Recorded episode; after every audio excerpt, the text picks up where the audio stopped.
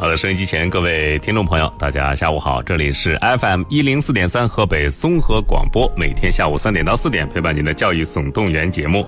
大家好，我是主持人王鑫。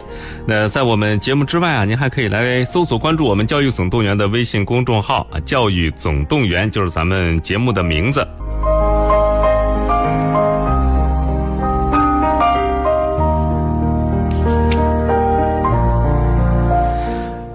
关注我们节目的朋友，在这几天呢，一直是听到我们在强调一件事情，就是阅读啊。那大语文时代的到来呢，孩子们的文学素养和知识广度都面临着新一轮的挑战。那么，在得语文者得天下的时代呢，要求孩子要具备较高的阅读能力，而阅读能力的高低也是直接影响着孩子的学科成绩。一个会阅读的孩子。更容易完成自主学习，更容易总结出各个学科的阅读方法，还有学习方法。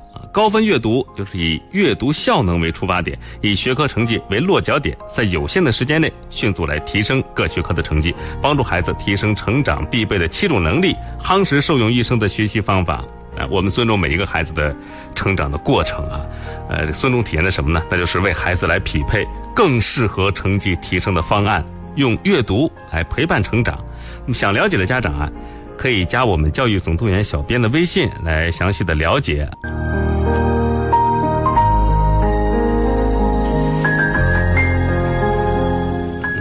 那今天来到我们节目当中的呢，依然是我们的老朋友啊，呃，我们教育总动员特约学业规划专家甄彩丽老师啊，欢迎甄老师。啊，王鑫老师好，大家好。其实前两天我们跟甄老师一直在说这个。假期的余额终于出现不足的状态了。是。现在很多家长可能已经开始忙着准备开学前的一些事情了，比如现在学校要求做的这个核酸检测，所有事情都要进行的。是的，已经开始在谋划了。呃，我们跟大家也是谈到了啊，前两天也是谈到了，比如说中学阶段开学，就初中阶段，大家会有一个什么样的感觉？应该做哪些方面的准备？那么今天我们继续来关注这个话题，我们来说说。更加紧张的一个时段啊，呃，就是高中版的开学准备的工作。是的，我觉得这可以叫叫什么呢？可以叫高中版的，你准备好了吗？这个时段啊，嗯，其实我觉得人生有几个阶段经历的是非常有意思。一个是刚升初一，你可能见到了一部分新同学，嗯，那开始了新的一种生活。那么再一个阶段，可能就是上高中这个阶段，从初中升到高中。升到高一了啊！那个暑假里真是对高中的生活又期盼又微微的有点紧张，会有这一会有这样吧？嗯，因为这时候孩子的独立意识已经很强了，他会有自己的逻辑，心想哦，我在初中的那一切终于过去了，那么好，在 高中我又会以一个什么样的面貌、什么样的状态来开启这一段全新的一个旅程啊！所以今天我们不妨先跟大家谈谈高中时候我们要做哪些准备，会面临哪些事情啊？嗯，呃，先说说高一啊。好啊。那其实按照往年啊，我们都会有一个军训。嗯。但是今年这种情况下，不知道因为开学晚了，往年呢都是八月二十几号那开始军训了。嗯。今年不知道还会不会有啊？各个学校可能安排也不尽相同。对。啊，那我觉得大家服从学校的安排。但是军训这件事儿，从呃个人来讲的话，从我个人来讲，觉得是非常好的一件事情。嗯。它给我们同学们呀有一个相互适应、相互了解、相互呃认识的一个。个很好的过程。同时来讲的话呢，那军训啊，它因为是规则要求，啊，身体的一些要求都是一个比较全面的。嗯，所以对于每一个新生的阶段来讲，我觉得非常有必要，其实特别好的。通过没有学习啊，但是它就是纪律要求，可能对你的体能要求、遵守纪律等等这一方面的要求来讲，可能我们很多同学。都需要去做好这个历练。嗯，啊，这个也是检验我们身体素质的时候。对，而且我感觉就是军训能够让你形成一种就是规律，集体生活的一种规律感。是的。啊，你看受过军训的学生，他可能在这个中学学习的适应当中就比较的容易一点。对。什么几点上学啊，几点起床啊，这些他都会比较适应。它相当于一个提前的规范。嗯。嗯。呃，今年不知道怎么安排。如果学校给你安排了的话，那么好好享受，好好享受 啊，是这样的。啊，这个话跟我们说的不一样。当时我上高，我们上高二的时候开学，我们搬到二层，因为我们当时那个学校啊，我的母校是搞成中学，嗯，马上要迎来它的建校七十周年的庆典。我记得当时我们是上一个年级就要搬一层楼，哦，然后一下课，高一学生在里边军训，那个我们老师就振臂高呼：“来，大家忆苦思甜了。”看看。但是其实你再想想，这个时候的军训对你来说是一个全新的一个调整。如果今年还有学校组织军训，还能有这个安排的话，那享受吧。呃，一个享受，一个珍惜，因为嗯真的，你高中三年也就这一次军训对，啊，所以我觉得每一次军训啊，都是给我们成长的啊一个，就是应该说是一个良好的开端。嗯啊，因为你真的能适应这个军训的节奏，吃得了军训这个苦，嗯嗯，那我觉得你在学习当中那些苦都不算什么。嗯啊，所以我觉得，嗯，真的要有的话啊，就大家真的好好享受；如果没有呢，可能略微会小小的有点遗憾对啊，嗯但是也没关系哎啊，尽快调整。对，所以这个是我们说到的第一件事情。就是军训是的，啊。那如果跳过这个阶段，到九到十月份这一个月，我们我们会有什么样的感受，或者应该怎么来过？呃，这个来讲的话呢，就是要大家尽快的适应高中生活了。嗯其实军训呢是学校来安排的第一个让你适应、了解高中的一个节奏的方向。但如果你没有的话，那么我们九十月份呢，这个时候特别需要快速的适应高中的节奏。嗯起床时间可能不一样了，课程课业安排不一样了。原来的话呢，你比如说我们初中啊、最多呢也可能就是六科呀、嗯七科呀，就这样。呃，这一下子到九科同时开启。嗯啊、除了这些之外，可能还有一些其他的，嗯、那个什么学习压力、学习任务、学习节奏、学习进度，嗯都快了。所以这些来讲的话，谁适应的快，啊、那谁的这个跟上的步伐和你后边学习成绩就会，因为你想啊，咱们录取的时候，昨天讲到了。都是同一分数段的，差距不会太大的学生录取到某一个学校的。对，那为什么在经过九月份、十月份了以后呢，同学们逐渐梯度拉开了？嗯。实际上这个时候就是必拼的一个适应能力。嗯。所以在这一点来讲的话，特别想提醒我们啊，新高一的学生家长和家、那个考生朋友，嗯，这一段时间还有这么十几天就要开学，嗯。啊，那真的是快速的去适应。哎，啊，就是先做好这个适应的准备。对你了解一下你所在的这个学校啊，它每一年的时这个时间安排，比如说，嗯、前两天跟我儿子沟通，我说要开学了，嗯。他说哦，我们现在妈妈你知道吗？我们现在提前了早上提提前了半个小时起床，也就是六点，六点原来是六点半，嗯。啊，那现在来讲可能是六点了，嗯，然后他说晚上晚了半个小时，你知道吗？我说哦，这个我还真不知道。他说原来是十点二十熄灯，可能现在要一下子就调到十点四十，哦。啊，他把其他的一些时间进行了压缩，上自习的时间呢进行了延长了半小时，嗯。啊，我我们家孩子就跟我讲这个，但是大家想想，那我们现在孩子在家是一个什么样的睡觉状态？那我觉得很多家庭现在一开始可能还努力的要求孩子要你按照学校的时间点来，那网课一结束，恐怕就是想睡就睡，想你尤其是中考结束的孩子们，可能就是真的没有那个考试压力以后啊，家长对孩子的要求也放松了。嗯，那在这儿呢，我就特别提醒我们的考生家长，因为新高一嘛，你要进入一个新的状态，嗯，所以呢，一定要从现在开始调整孩子的睡眠时间、休息时间，别心疼。你说哎呀，那我孩子睡那么短的时间，我睡不够，嗯、你别心疼，因为到开学那时候啊，那个时候你再想让他睡够也不可能了。嗯，所以。那与其是这样的，我们就要从现在开始让孩子去适适应这个。哎啊啊，比如说，明天早上，嗯。那我儿子可能就六点要起床了。嗯，从明天就开始了。啊不，他是这样子的，前两天呢，他是就是七点半叫他，啊。然后呢，今天早上就是六点半，昨天早上是七点，哦，今天早起。循序渐进的这么一个过程。对，今天早起就六点半，明天早起就六点。嗯啊，那后天早起我让他五点四十起，嗯就就你要从后天早起开始，一直坚持到你开学，就一直要这样的。为什么？当你白天能够坚持这个，中午你能坚持午休，跟学校的时间绝对一致的时候呢，那就会在学校的时候，第一你能起床不会迟到，第二来讲上课你会有精神，嗯，因为我们的生物钟是需要调整的。啊对，嗯啊，你说我明天开学，今天开始，那肯定不行，你的生物钟是调整不过来的。嗯所以我们各位新高一的家长啊，因为经过了这么长时间的嗯放松吧，六月啊，你看七月二十几号考的，嗯啊，那到现在来讲的话，实际上，嗯，真的也不短的时间了，一个一个月了。哎，啊，那孩子这种懒惰的习惯呀，不能准时起呀，不能早起呀，这些习惯可能真的已经形成了。二十一天一个习惯嘛，对，那已经形成了。所以从现在开始，你就要先搬搬他睡眠的时间。先把生物钟给他改过来。是的，嗯所以这一点来讲的话呢，是那什么？那么除此之外呢，就是我们可能中考了结束以后，很多家庭都是，哎呀，可算放松放松吧，让孩子。在备考的时候真的挺累的，对，啊，嗯，可能很多人都很放松。那么现在开始呢，我就觉得大家啊，要把你学习的节奏找一找，嗯。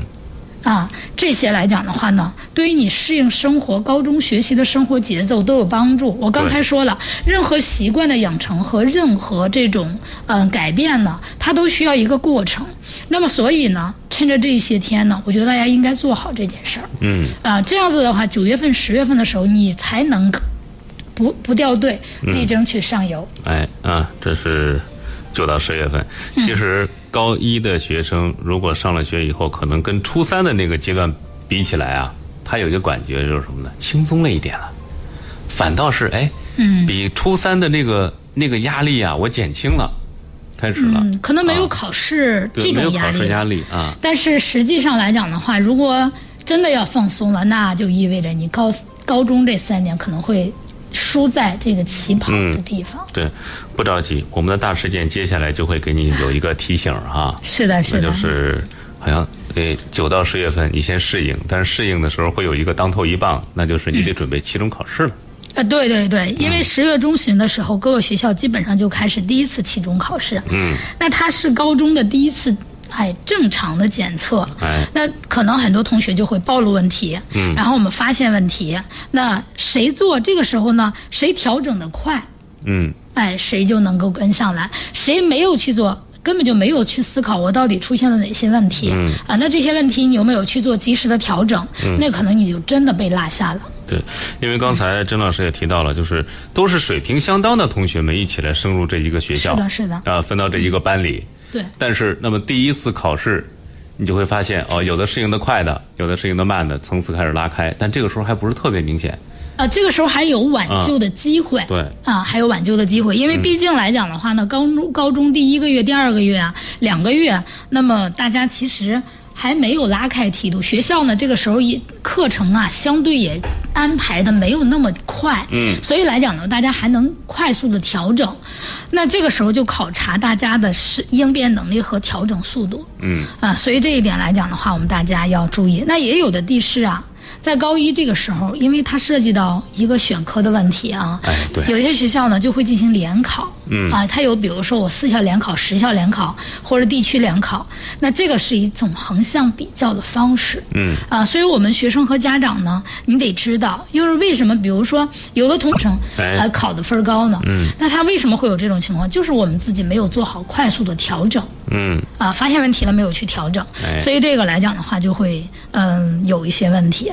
那么十一月份的时候呢，基本上呃，期中考试了以后，很多学校都会开一次家长会。嗯。啊，他会把我们孩子啊前两个月的一些学习情况啊，啊进行一个总结梳理和班级的一个整体情况进行梳理。嗯。这个时候我们家长呢，那我觉得要特别做好的，第一跟班主任要沟通好，我们孩子啊在这个两个月的时间的表现呀、学习情况啊、学习的态度啊、状态呀。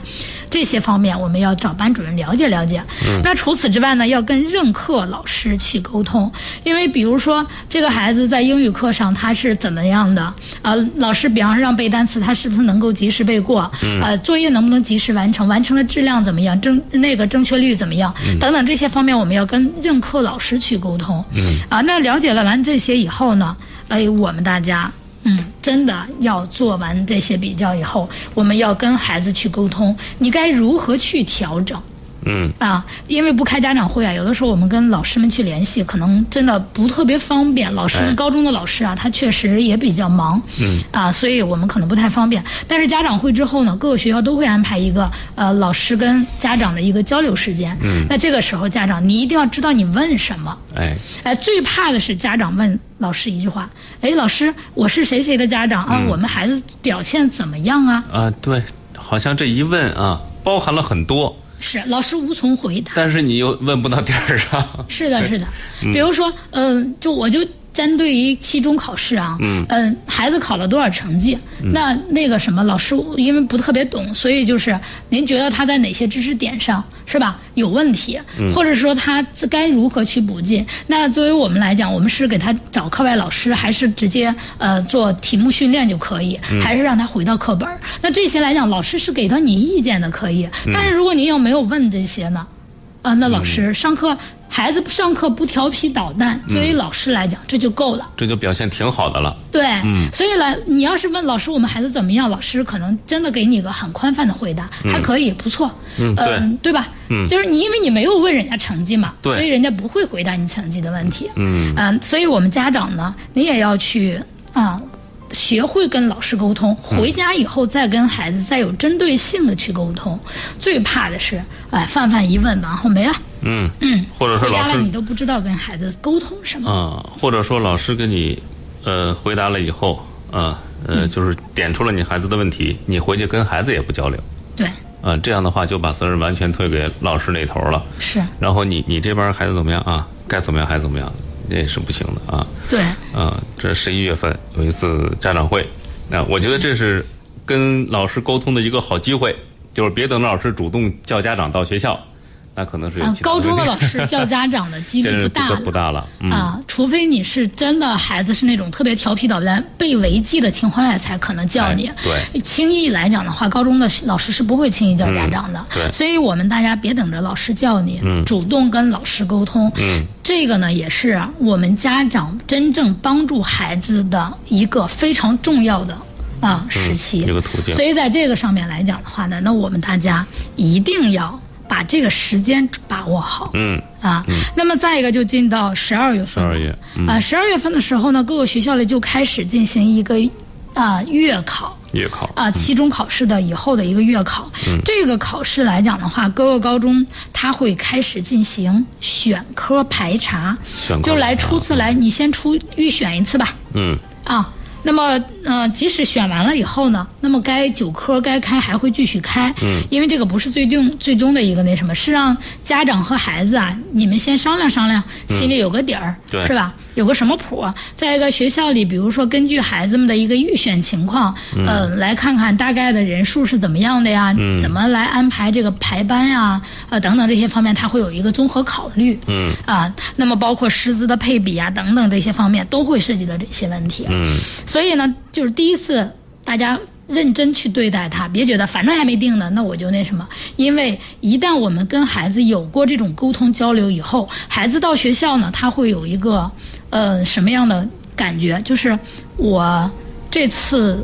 要这么选了，那我就努力学这三科，我选的这三科就行了。那没有选的，我就不太重视了。有很多孩子都会有这个情况。对，嗯啊，所以这个时候呢，我们大家一定要认真对待。就是你想啊，万一你没有认真对待，孩子呢没有学剩下的几科，嗯，但是呢，最后等第二次选的时候，他又突然不喜欢了他选了三科的时候，要换的时候就痛苦了。嗯，对，再再颠倒过来可就费劲了。是的，所以我们家长呢和考生啊，一定要认真总结前三个月各科的学习情况及学科特点，嗯，啊，结合一些相关的测评，啊，再次提到测评，嗯，这个来讲，为什么我特别建议大家去做测评？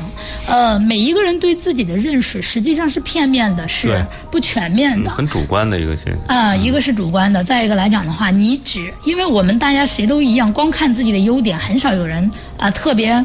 呃，正视自己的缺点，可以说，但是来讲，如果我们通过这种测评机构呢，它测评机构那个什么的软件啊什么的，它是一个客观的，它它不认识你，嗯它根据你的一些答题行为、答题的一个那个什么，那么它来给你一个啊、结果。嗯。那有的家长说，老师，那他他给我的答题结果不是我还是我孩子选吗？对，呃，那你会发现，它同样一个题目的方向，它可能会分了不同类型来给你。出题，嗯，哎，你这一次这么选的，那次那么选的，那次那么选的，第三次又那么选的，第四次你可又选了不一样，那这个时候他会有一个交叉，哎，啊，所以呢，他会同样一个问题分不同的类型、不同的方式来提问你，嗯，啊，在不同的板块里边，他会给你进行一个隐藏。嗯，所以这样子的一个设计呢，相对而言更加全面和客观正确的认知哎。啊一个学生。嗯。所以这些来讲的话呢，都是我们大家。啊，要选科参考的。那除此之外呢，我也跟大家说，因为这个呢，选科我们专门可以讲到将来啊，就是选科呢，它还有一个问题，就是你一定要考虑你所在学校的师师资配比。嗯，哎，这个学校里历年来出高考成绩，哪一个成绩出的比较好？嗯，哎，师资配比是怎么样的？就是哪一科是他们这个学校比较优势偏重的优势的学科？对，嗯，啊，你比如说咱们有些学校吧，他们经常出一些竞赛生，嗯啊，竞赛生甚至拿了国奖，甚至保送。那这些来讲的话呢，这种都可以参考，因为有竞赛学科，并且拿奖拿的非常大的奖的，那这种学科一般在这学校都不差。哎，说明这师资力量是很强的。对，嗯所以在这种情况，我们大家一定要考虑清楚。你比如说，真要是选了那个四十三中高中部的话，嗯那我觉得大家真的你就要考虑小语种走保送嗯，啊。如果你没有想好这个，你就是我走高考，那我说真心，这并不是最佳的选择。对，嗯啊，所以从这个角度来讲的话，那我们大家啊，你一定要考虑清楚你所在的这个学校它的优势是什么。嗯，啊，这些来讲的话呢，就是我们选科里边几个重要的因素。嗯那十二月份的时候，我们大家要重视这件事儿。嗯啊，选科千万别马虎，也别凑合。嗯嗯，认真对待。嗯嗯，呃，接下来哎还不到放假的时候，还一月呃，还有一月份。对对对，一般嗯的来讲，咱们一月有的时候中上旬看过年阴历那个年大春节的时候嗯是什么时候？对还有的时候可能就一月下旬，因为二月份过年的话就一月下旬、中下旬才会放。哎那各地市来讲的话，反正会有放假前会安排一件事情，就是期末考试。嗯啊，那升入高中的首次正规检验，可以说期中考试有的时候是不载不载入这个档案的，对但是期末一定是要载入档案的。那这个时候呢，我们高考的时候啊，就是一些保送。啊，少年班，比如像咱们昨天说到的少年班是西交大的，这个少年班是中国科学技术大学和东南大学的。哎啊，这是针对于高中生的，昨天那个是针对于初中生的，嗯，所以这两个是不太一样的。那这些来讲的话，是在你高二的时候参加高考就可以，这个根据你的成绩来录取少年班，嗯，那这个来讲的话呢，它就参考你高一每个学期期末，就这次考试他是要记录这些参考的，嗯啊，除此之外呢，比如说我们说的高校专项，比如说我们说的高水平艺术团，嗯啊，综合评价。那这些来讲的话呢，都是要把这个考试作为非常重要的一些参考的。哎那在这儿呢，我也跟大家说一下，高校专项都是九八五二幺幺，是嗯九十所院校。九十所。其实这个啊选择还是是很大一部分同学可以生存途径的一个选择。是的，是的，它涉及到我们河北省涉及到六十六个县区。哎啊，那高水平艺术团来讲有五十三所，基本上也都是九八五二幺幺。嗯啊，降二十分录取。嗯所以这些来讲，你这一次的考试成绩都要看。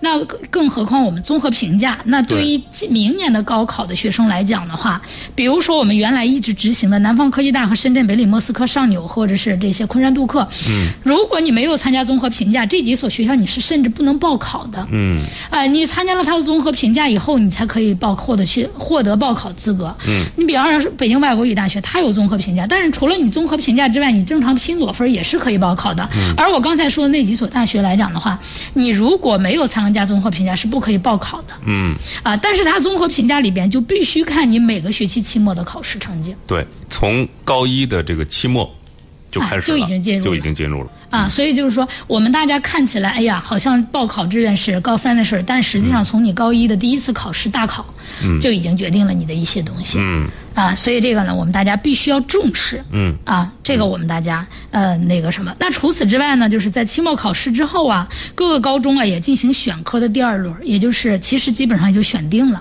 嗯第二轮的时候，哎那么它针对于你家长啊、考生啊，你要针对于这个学期我学了一星期，哎、这九科的知识怎么样啊？各个方面是什么情况啊？嗯这些，那么你来确定你的选科组合。嗯那大家一报完了以后，其实有的学校可能是暑假、寒假前分班，也有的学校呢是寒假后分班。嗯，啊，他呃。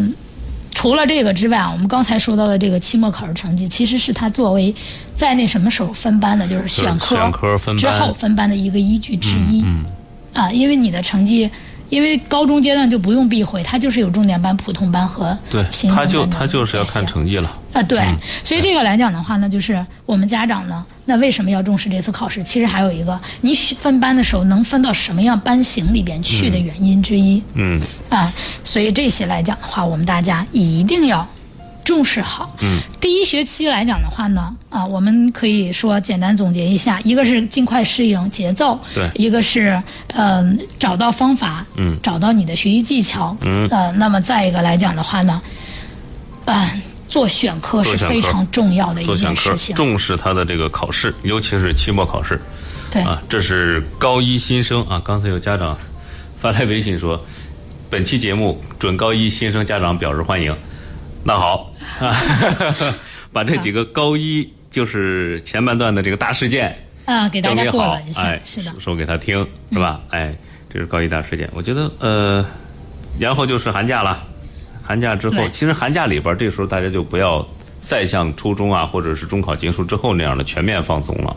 呃，每一个假期都非常重要。嗯，呃，我我举例子啊，嗯就是，嗯、高一的时候，有很多家长在做学业规划的时候，经常会问到一个问题，说老师，嗯那个这个时候我们是上一对一的课还是上班儿课？嗯说真心的，这是唯一一次可以再上班儿课的机会了。嗯，一旦高一结束的暑假都不建议再上班儿课了。对，啊，所以呢，就是说，那它是一个全面查漏补缺，并且来讲，这真的是你第二次能够冲击、把成绩冲击上去的一个非常重要的时间。嗯，啊，我们刚才说第一个，呃，第一次呢，就是期中考试是一个调整期，哎对就是你还能把自己的成绩调上去。候属于是暴露问题的一个阶段。对，嗯那现在来讲的话呢，就是如果你在真的有的孩子进入状态是比较慢的，嗯，那寒假的时候，这个时候家长帮着孩子一起来找问题、暴露问题、发现问题、调整啊、并且我们利用这个假期做好这个查漏补缺啊、并且来讲的话呢。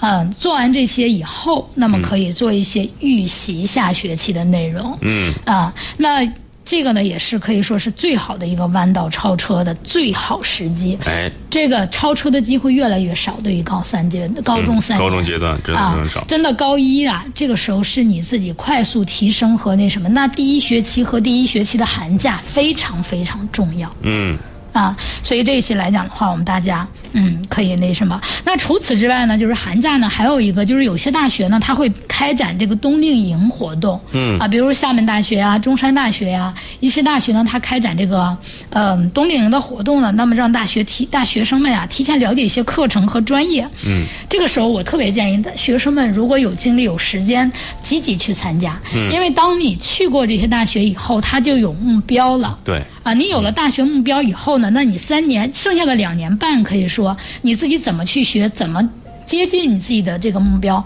那就跟真的更有方向感了。嗯，所以这个时候呢，它是一个啊、确定，嗯、我们高中阶段的一个看你三年怎么过的这么一个大目非常标、对对。对对对，嗯是一个方向性决策的时间。所以这个来讲的话，我特别想跟我们考生和家长说，如果说在高一阶段呢有冬令营，一定要去参加。嗯，那么呃这些来讲的话呢，我们说到的是那个什么，除了这些之外。啊，我们开学后呢，首先要进行的选科分班，嗯这些我们大家啊，在假期里你一定要知道学校的分班的情况和规则哎，啊，提前做一些准备。嗯啊，那么下半学期的高一大事件，嗯一，开学，比较简单啊。呃我们下学期呢，相对来讲就好一点，因为因为上半学期你适应过了，对你适应过了，学习习惯各个方面来讲的话，你相对已经哎比较那个什么了。再加上你如果寒假没有荒废的情况下，那我觉得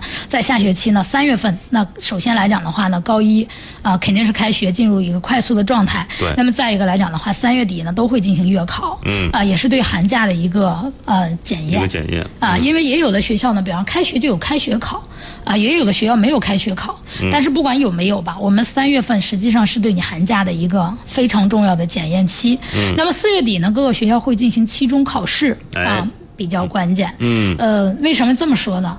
这是呢，再次检验你自己到底有没有真正适应高中节奏和高中的授课方式的一次重要检查。嗯因为我们大家都知道，期中、期末呢，大家多多少少会有一点点紧迫，跟月考不一样。啊，所以我也经常说，心理越强大的孩子，期中、期末考可能会越好；心理越脆弱的孩子，那么你可能月考考得不错，周测也没有问题，一到月考就会遇到问题。嗯，啊，所以一到这个期中、期末考试就会遇到问题。对这个呢，实际上这次因为第一学期我们上学期我们为什么没有去强调这个问题呢？因为那个时候真的有很多孩子进入状态慢的，可能还没有完全进入。嗯但是你想，一个学期过去，又经过了一个寒假，如果在第二学期你还没有进入状态，那你已经基本上被基本上被甩下来。呃被甩出来了，一定是分分层了。嗯。那么再一个就是六月初的时候呢，重点中学啊开始讲解大部分的高二知识，要跟上学呃那个什么。嗯。就是六月初的时候，其实各个学校里就已经开始了高二的知识。哎，啊，那如果期中考试比较理想的的话呢，可以尽快进行进入超前学习。嗯啊，那嗯，最忌讳的是啊，沾沾自喜，因为取得了那点成绩，嗯这个一定没有。对啊，一定不能有。那么再一个就是成绩不理理想的学生呢，尽快的去做好调整，并且对自己之前的一些问题呢做出有效分析。嗯，啊，这些那个什么，那在这儿呢，我也特别强调一下，孩子们啊，尤其是要进入高一的，嗯各科一定要提前准备好错题本儿错题本儿，啊。我建议用大家用活页的那种。嗯，啊就是能拆下来的那个。啊，对，能拆、能装的，嗯啊，我不是光为了拆，是为了装东西更方便，嗯啊，那么活页的来讲的话，它装进去非常方便。这个来讲的话呢，我们呃，我记得就是一一七年，嗯那个清华大学的那个刘青老师，当时到那个哪儿精英中学去说的时候，说错过的不再错，你就考上清华了啊，就这么简单。啊，三年你只要错过的别再错嗯，就可以了。其实我觉得说的很有道理。为什么呢？你高中时候所经历的这个题量啊，是可以说是完全是覆盖式的、轰炸式的啊。那只要你能做到，其实说着听着好像很容易，是吧？嗯，挺难的。但是真的不容易。啊，所以说这也就是我刚才说的错题本，就是当你自己的错题本来讲，你要分类，分三类把你的错题。那你把三类的题目呢，你比如说有一些你就是粗心马虎的，还有一一部分呢你是模棱两可，也就是。学会了吗？学会了，但是不会用。还有一部分来讲，你干脆就没学懂、没学明白。把这三部分由易到难来去解决它，那我相信来讲的话，你的错题本上这三部分，你真的解决了前两部分，你的成绩就有提升。如果你解决了第三部分来讲的话，那真的你可能真的就进入清北了。嗯，啊，都不是难事儿了。哎，所以关键词大家记住了，错题本儿，哎，错题本很关键，很关键，很，关键是的，是的是的。所以就是我们考，就是对于高一的新生家长，这几天可以去跟孩子买买错题本、哎啊，各科的都那个什么啊，那有一些标签式的，还有就是，哎，我我不推荐了，嗯，不推荐。这个嗯你们去看吧，文具店里这种东西很很很全的。对对现在的孩子很幸福啊，当然也可以说是很煎熬，在哪儿呢？就各类学习工具，以前还有借口说我不知道怎么画这个东西，好，现在都给你准备好了，是的，是的没有借口了吧？赶紧准备。这个来讲的话，错题本其实你从网上一搜，它也有很多确实很合理。你错题错在哪儿？它有知识点的总结梳理，然后正确的是怎么样的？那它这些来讲的话，真的是特别合理啊。嗯，我也不知道什么品牌，大家自己买，我、嗯我不推荐。看吧，咱们不做广告植入。这就是适合孩子的，就是就是好的啊。对对对，所以这一点来讲的话呢，我就特别想跟大家说，那么呃，六月下旬的来讲的话呢，嗯、有些期末考试啊，嗯，因为它是高一的。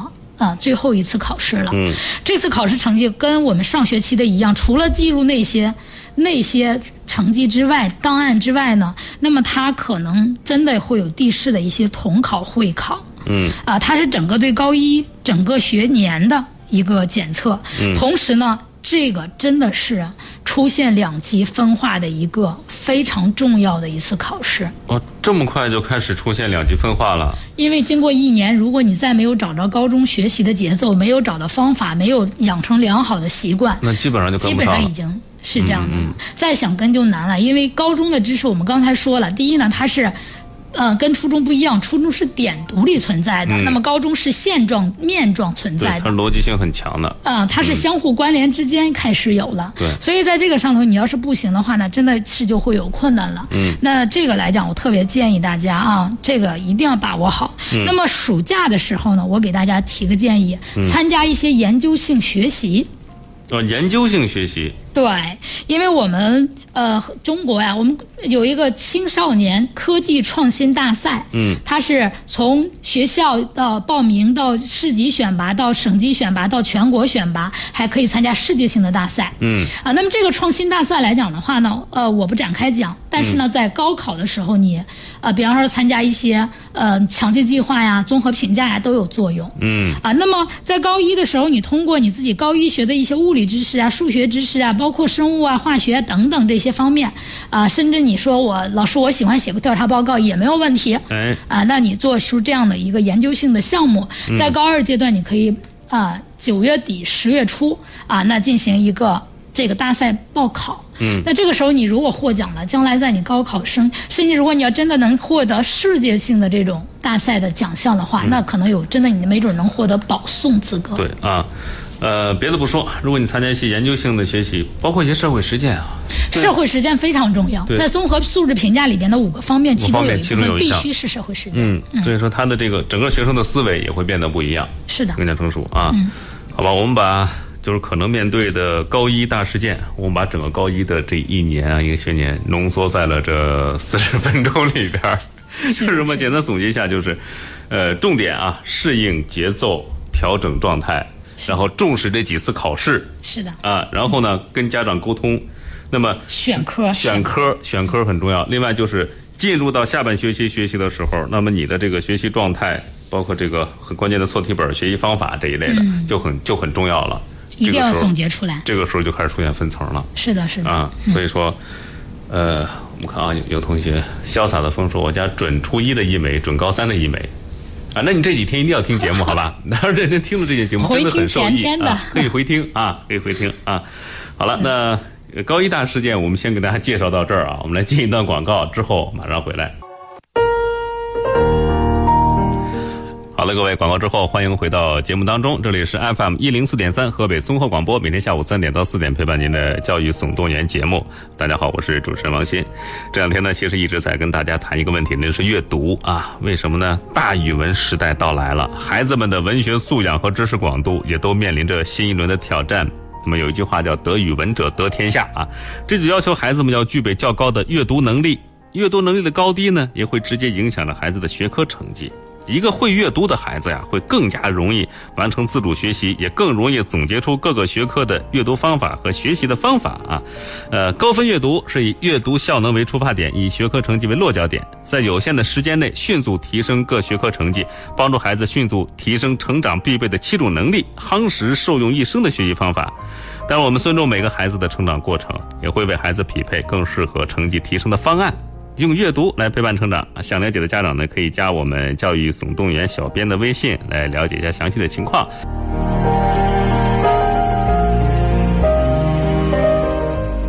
好，那接下来的时间呢，我们呃会和我们的特约专家甄彩丽老师一起来研究这个暑期后暑期时代啊，大家需要做哪些准备？刚才有家长已经发来呃微信了，说这个。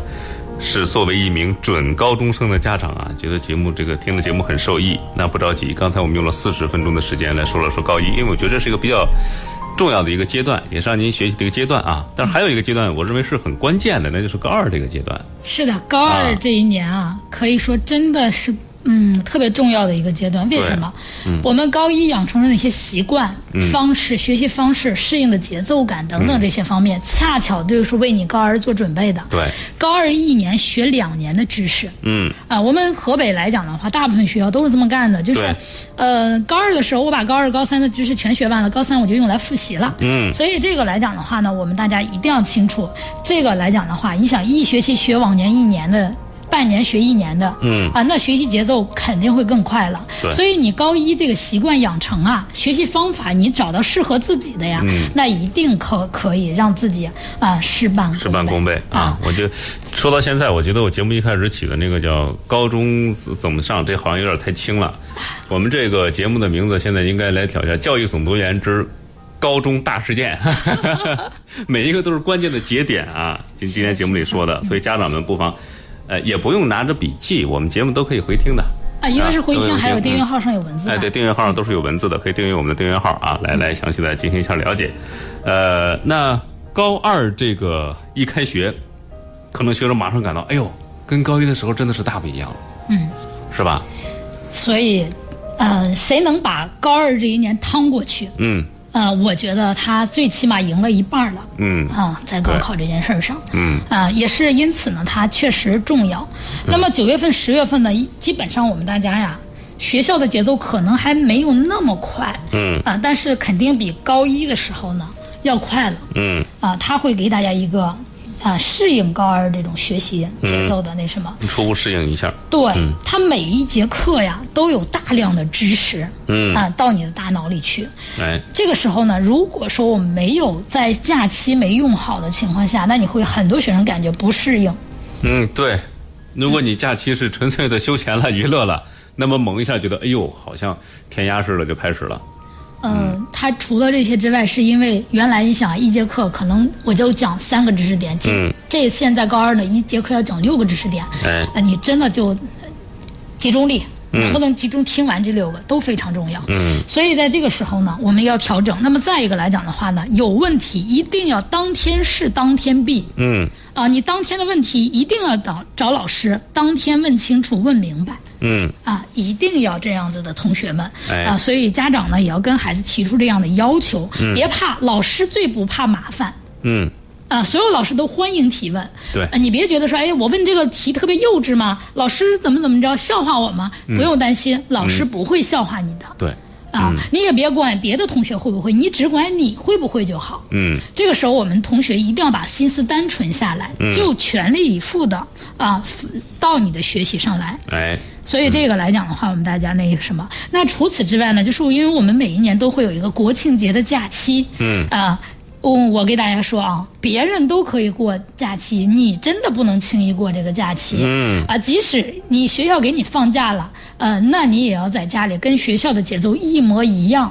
哎，呃，因为你不光是要这个节奏的问题，它还有一个很大的问题是，这个什么呃，就是我们你前边一个月如果有没有跟上的，你还要趁着这个假期赶紧的补一补呢。嗯呃，所以这个时候呢，一定要那个什么。那所以来讲的话，利用这个小假期呢，做好一下啊自己的这种知识梳理和那个什么。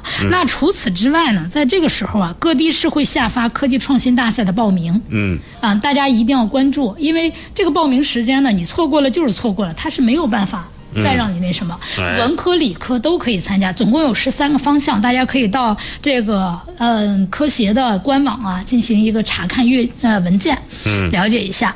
那么这个来讲的话呢，呃，我们大家要了解。除此之外呢，可能就是我们教育部今年规定了很多就是名单啊，大赛的白名单。你在这个白名单里看到的比赛，如果你有擅长的，你有特长的，那么你也要报名参加试一试，多给自己一些机会。哎，啊，这个时候实际上都是各个比赛开始的时间。嗯啊，那么十一月份的时候呢，我们是一个中间过渡阶段。哎呃，学习状态呢，呃，肯定已经适应了，应该。嗯啊，如果你真的没适应，那就完了。嗯你再没适应，你头几个月肯定没学好，肯定没学好对对对，嗯你这个成绩就一定会那什么。对，那高二上学期的学习情况呢，逐渐真的就定型了在十一月份的时候。嗯啊，所以就很难追了。啊，这个时候，那么十二月份的时候呢，我们啊，这个我们河河北省啊，它是安排了这个学业水平测试，因为我们有选科科目，有非选科高考科目。非选高考科目呢，这个时候呢，就有一些开始进行学业水平测试了，因为学业水平测试的考试呢，它决定了你是否拿能拿到这个高考毕业证的高中毕业证的问题。对。所以这个大家一定要重视。嗯，那么它是一个等级形式出现的 A B C D E。嗯这个呢，我们大家啊、要知道，那 D 和啊、D 可以毕业，E 啊那个什么，但是呢，你要有 D 的科目来讲的话呢，将来你在报考很多呃特殊类型的呃一些招生政策的时候就不能报考。呃是要受限制了。对对对，所以这些来讲的话呢，甚至 B 有都有限制的，你成绩特别好的，你有 B 都会限制。我今年中考的时候，好像就是那个，咱们也经常提到这个例子。嗯。呃，在学业评价里边，呃，好像是北大的情况要求是双 A 的。啊，对，这就是浙江那、不是江江苏那个学生嘛昨天咱们有说到。对所以来讲的话，那考试院网站会提前发布考试的时间、考试科目及详细的一些安排，那大家去关注。这个都不出校，都在学校里考试。那在这儿呢，跟各位家长再次提醒一下，看一看孩子的身份证。就是新高二的学生家长，你要身份证过期了，快到期了，赶紧的给孩子补办，哎因为到那个什么学考的时候呢，如果你身份证是嗯不能使的或者过期的，是不可以报考的，这个是要凭身份证考试报考的。哎，所以这一点来讲，我们特别要注意哈。嗯。那合格性考试呢，越来越重视，所以这些呢，我们大家啊，一定要一定要注意，一定要关注，家长和学生都要关注它，我们争取一次过。嗯，啊，别有的家长说，哎，老师，我那个不行，还有补补考机会，你确实有补考机会，但是你想，哎，每次你都有考试压力。对，嗯，啊而且人家别的孩子已经通过这个考试以后，全身心投入到下一次了，对你还得想着补考的事儿。你关键是在每一次考试之前，你都要拿出精力来复习它呀。对。啊，你这样子的话，你就影响了你别的学习。这样时间上、节奏上都不如人家了。对，嗯，所以这个来讲，我们大家要要那什么。那么再一个，就进入到十二月初和到一月中旬的时候，嗯高二上学期的这种深入学习和收尾阶段，嗯，这个时候啊，说真心，基本上原来高二的知识你就学完了。哎，啊，嗯这个时候两极分化呢，就相对开始露出来了，嗯，原来可能大家还觉得不那么明显，但是呃，到这个时候基本上就没有没有什么余地、嗯没有什么好好遮掩的了。对，嗯，啊、那么再一个来讲，这个月还有一个大事件就是科技创新大赛，这个时候会组织省级答奖项的答辩。嗯你比如说，你进入省级，呃，那个什么，在省一的。呃，评选过程当中，它有一部分就是优秀作品，可能需要你那个什么，那它这个时候呢是需要进行省级答辩的。哎我们学生呢，如果你参加了这个报考，你提前要准备好，呃，你的省级答辩的一些内容啊，包括你这个项目啊等等这些方面，我们要进行提前准备。哎那一月份下旬和二月下旬的时候，基本上就是高假高二的寒假，嗯，寒假，嗯怎么怎么过？学校的老师们一般呢这个时候会进行一个培优。嗯，啊，我们这个时候呢，如果你有培优的资格，那我觉得恭喜你、啊，你肯定已经进行了一个比较良性的学习状态。哎那如果你没有进入，也别泄气，这个时候呢，赶紧的找老师一对一解决问题。嗯啊，这个时候我们还是再次要强调查漏补缺，别着急去做预选。那就这个什么，呃，就是新知识的那个什么，其实新知识反倒没有，这个时候不如这个更重要。呃，就是这时候超前学习，反倒是不如来查漏补缺了。对对对，因为你落下的东西，你到越后学后边的时候，你越用到前面，你越不会，你越听不懂，越麻烦。嗯，所以这个来讲的话是那什么。那么再一个，如果有精力的话，那做好预习，分担一下高二下学期的压力可以。嗯啊，这些来讲的话，我们大家要那什么。那么二月底和四到四月底的时候，高二的学。它是一个转型阶段，嗯啊，那比如理科学习呢，具有啊具体定量逐渐转化为抽象定性，嗯啊，那部分学习成绩下滑的，就是有些学生真的下滑非常明显，导致学习兴趣开始下降、厌学等情绪。这个呢，是我们家长要极度关注孩子的。嗯啊，那一旦出现厌学的情况，你看我们很多孩子就是在这个阶段，家长会跟我说：“哎，老师，我们这个孩子出现了一个什么情况？我们呃去。”啊，什么？这个时候好多家长经常会给孩子去看什么心理医生啊，或上医院的哎精神科，对对对对会出现什么中度抑郁啊、抑郁症啊等等。有的家长就认为说你是不是叛逆期？你是不是为什么总是要忤逆我的意思？本来表现可能有很多家长在这时候会有疑问，上学期表现还好好的，对对，嗯嗯这其实就是他开始一个其实因为他自己的压力很大、过大，再加上他本身啊跟确实跟不上去，这一系列的来讲，造成了他这种现象。所以我们觉得家长这个时候呢，都是第高二的。下学期啊，也就是说二月底到四月刚开学到开学一到一半儿之前吧，这段时间一定要关注孩子的情绪。哎啊，非常重要。那么五月份到六月份的时候呢，啊，它是高中学习能力和高考核心竞争力形成的关键期。嗯，为什么这么说呢？这个时候你到什么程度了？那呃，对于你高三怎么学？啊，学成什么样？你自己的大学目标到底觉得还能不能实现？嗯，是一个非常重要的时间段。嗯啊，所以我们这个时候呢也应该注意。那各科的难度和容量呢，也是最为集中的时期。嗯，甚至有的来讲的话呢，嗯，一些积累的问题呢。它就开始爆发了，哎所以这个时候我们家长和考生啊，一定要提前预防，并且合理的解决它。嗯嗯，所以我是感觉这时候无论是心理上的还是学业上的问题，在这种重压之下，到了这个阶段可能就会暴露出来。一定会。嗯所以有很多时候那个什么，那么六月份来讲的话呢，哎，特别那个什么，我们河北的进度真的是，尤其是一些重点高中的进度啊，嗯，它会非常快，在六月份基本上大家都进入了一轮复习，哎，哇啊，这么快就开始了？有很多学校就已经开始了，但是呢。在一轮复习之前啊，他就是之后呢，他开始了以后还会有一件事情，就是期末考试。嗯，这个我们还是更更重要的，哎因为大学里在综合评价的时候或者特殊招生的时候，他会从你高一的每个学期。考察到你高二的这些学期，他看你的成绩变化。你比如说，有的孩子是逐渐上升的，有的孩子是逐渐下降的，有的孩子是一个曲线分布的。那么这些来讲的话呢，哎，这每一次期末考试都会记录在你的档案，各个学校里都会去进行考核。哎所以这一点来讲的话，我们大家一定要啊重视起来。嗯，呃，我记得当时是，呃，个人的亲身经历啊，就高一的时候呢，就把精力完全放在了适应上。到了高二呢，可能适应的有点过头，啊，就是玩的玩的有点嗨了。然后当时老师还说没关系，高二呢你还有机会来来进行一个板正，嗯，但是刹车刹的有点晚，嗯就慢慢慢慢开始，那个时候出现了偏科的状况，就愈发的不可收拾了。嗯，因为什么？它已经形成一个知识的体系了，所以我感觉在高二这个阶段啊，呃，这几个大事件的节点，你要是掌握住了，能跟得上这个大部队的这个节奏了，那么你相应的往后处理一下，可能要好一点。啊，对，因为高二主要是因为他知识累加，加上这个知识的嗯多，所以来讲的话，很多学生他一下子那什么不了。也有很多家长说，哎，老师高一的时候学九科，高二的时候学六科，那不应该容易了吗？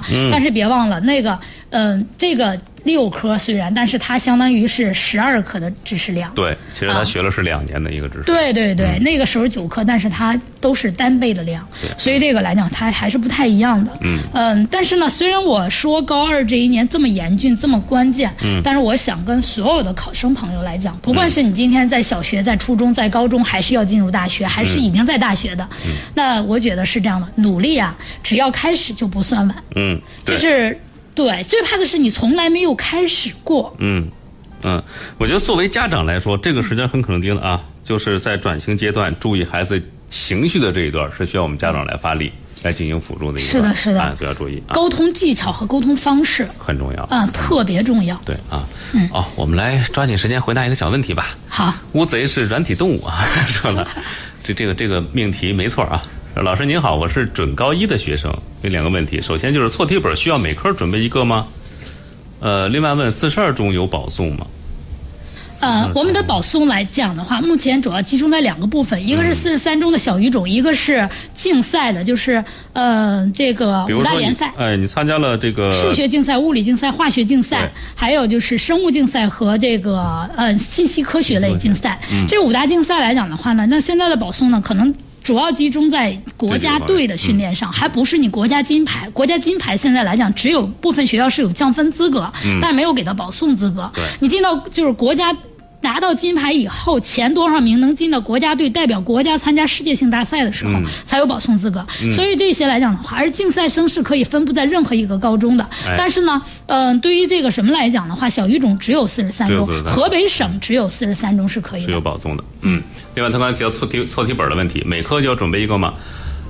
呃，我是建议这样的，语文啊、文科这相关的，你要一定要呃准备的是积累本。积累本对。啊，因为它有一些积累。嗯但是呢，对于理科性的一些呃专业知识，包括其实我们政治啊、历史啊、地理啊这些，其实你准备错题本一点错都没有。嗯它也是要的。但是英语和语文它本来两个呢就是一个积累性的学科，嗯所以这个来讲，我觉得大家准备积那个积累本。但是英语呢，实际上错题本也是要的，也是需要一个也是需要的。对，主要类型啊，有就是有题型的，你看到时候看需要，对吧？对每科准备一个，应该没什么大问题啊。另外把积累这个一定没错，一定没错。但是积累，刚才金老师其实要提醒你，语文除了错题之外，更重要的还是积累。积累它是一个积累的过程嗯阅读的积累啊。哟，时间现在来到了三点五十八分啊，时间越来越紧了，感谢各位的陪伴与收听。那今天我们跟大家讲到的是高一、高二大事件，那明天我们这个大事件恐怕这个事儿就要更大了。是的，高。三和中考了，高考，高考了啊！对，高考了。好了，那感谢大家的陪伴。那明天下午三点到四点，我们再会了，拜拜。